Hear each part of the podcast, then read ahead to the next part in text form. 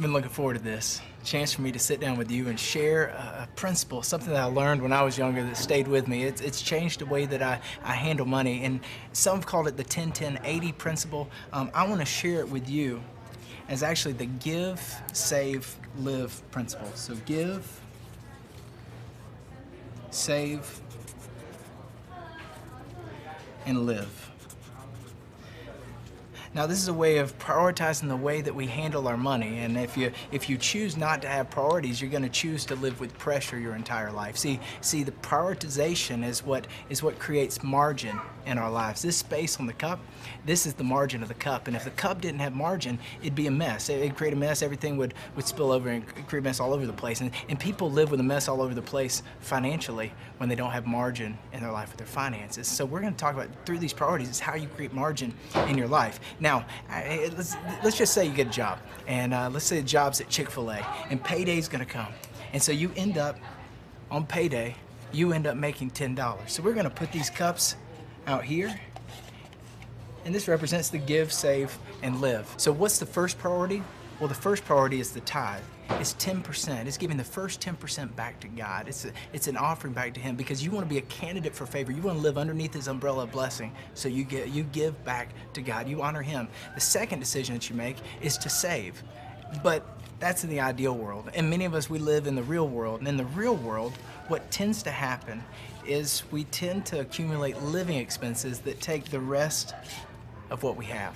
Now, we all have living expenses. We've got a place to stay, and we've got food to eat, and we've got to put clothes on our back.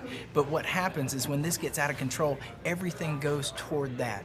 But you've been doing the hard work. You've been figuring out how to squeeze money from your budget. And so let's just say you cut back on going out to eat many times a week. And then, or, or let's say you, you started carpooling, or, or that you started buying store brand at the grocery store. You've done the hard work, and you've saved $2.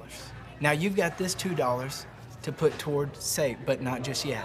I want to talk about a critical point that many people overlook, and we're going to call it the Weeds Happen Fund.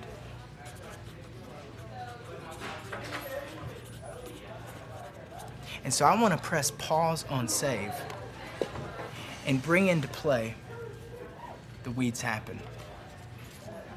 And so in order to build this Weeds Happen Fund, let's just say $1,000 that you want to save up for emergency.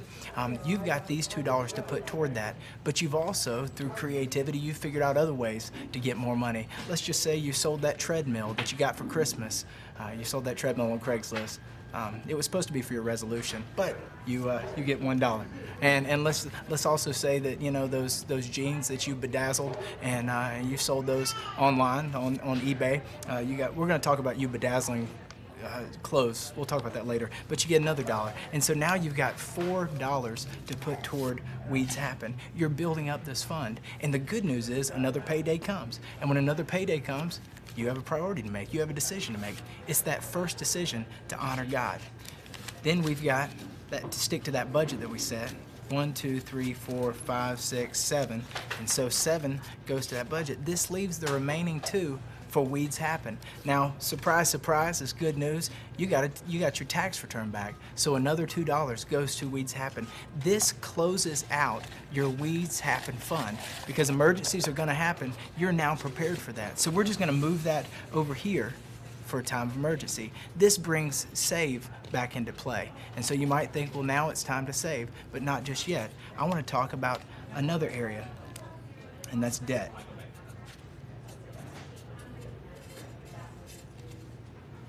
Good news, it's payday. Another payday comes and you've been honoring God with first fruits. God's blessed you. You got a raise. You got $13 now. And you know what? It's a good thing. Your birthday's rolled around and surprise, surprise, your grandmother sent you a card and you got a dollar in the card. So that's add another dollar to the mix. And so now you've got a decision to make. What's your first priority? It's to honor God with the tithe. And so we'll put two in here. Dollar, uh, dollar 40 would be toward that first fruits, honoring God, 60 cents. Let's say it goes, it goes above and beyond the tithe or to, to support a, a mission trip. And so you've made that decision. The second priority is to continue to stick to that, continue to stick to that budget, three, four, five, six, seven. It goes in your live fund. This leaves one, two, three, four, five to go toward debt. Now let's talk for debt. Let's talk about debt for a second.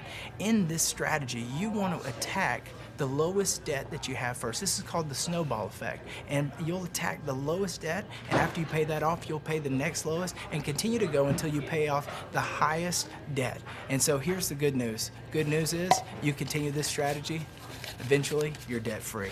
Close that out. And now that we've closed out debt, now it's time to start saving. And this is the time where you can begin to accumulate wealth. And so what we want to do is we want to make saving the second priority. So this means honoring God's the first priority, second priority is saving, and the third priority is living expenses. So the good news is another payday comes. And on that first priority, decision you make is to honor God, first fruits. But now you have margin. Now you can begin to save and accumulate wealth. And then, because it's 10, 10, 80, now you have $8 to go toward living expenses. Three, four, five, six, seven, eight. Which leaves you with three. And this is margin. You can make a decision about what you want to do with this. Maybe you want to go above and beyond and give to God. Maybe you want to begin to save and continue to build up and accumulate wealth. Or maybe you want to take this and just have fun. But now you have options. And uh, you know what? You hear this and you might think, this is where I'm at. This is what I'm working with. This is all I've got. Or maybe you're listening to it, you're thinking, this is the lifestyle that I have. This is what I've got to work with. But the reality is, no matter where you're at, the 10, 10, 80 applies. It's the principle that applies. So here you are with $3. Speaking of having fun, I've got $3 left. You want to go get some ice cream? Yeah. okay, come on.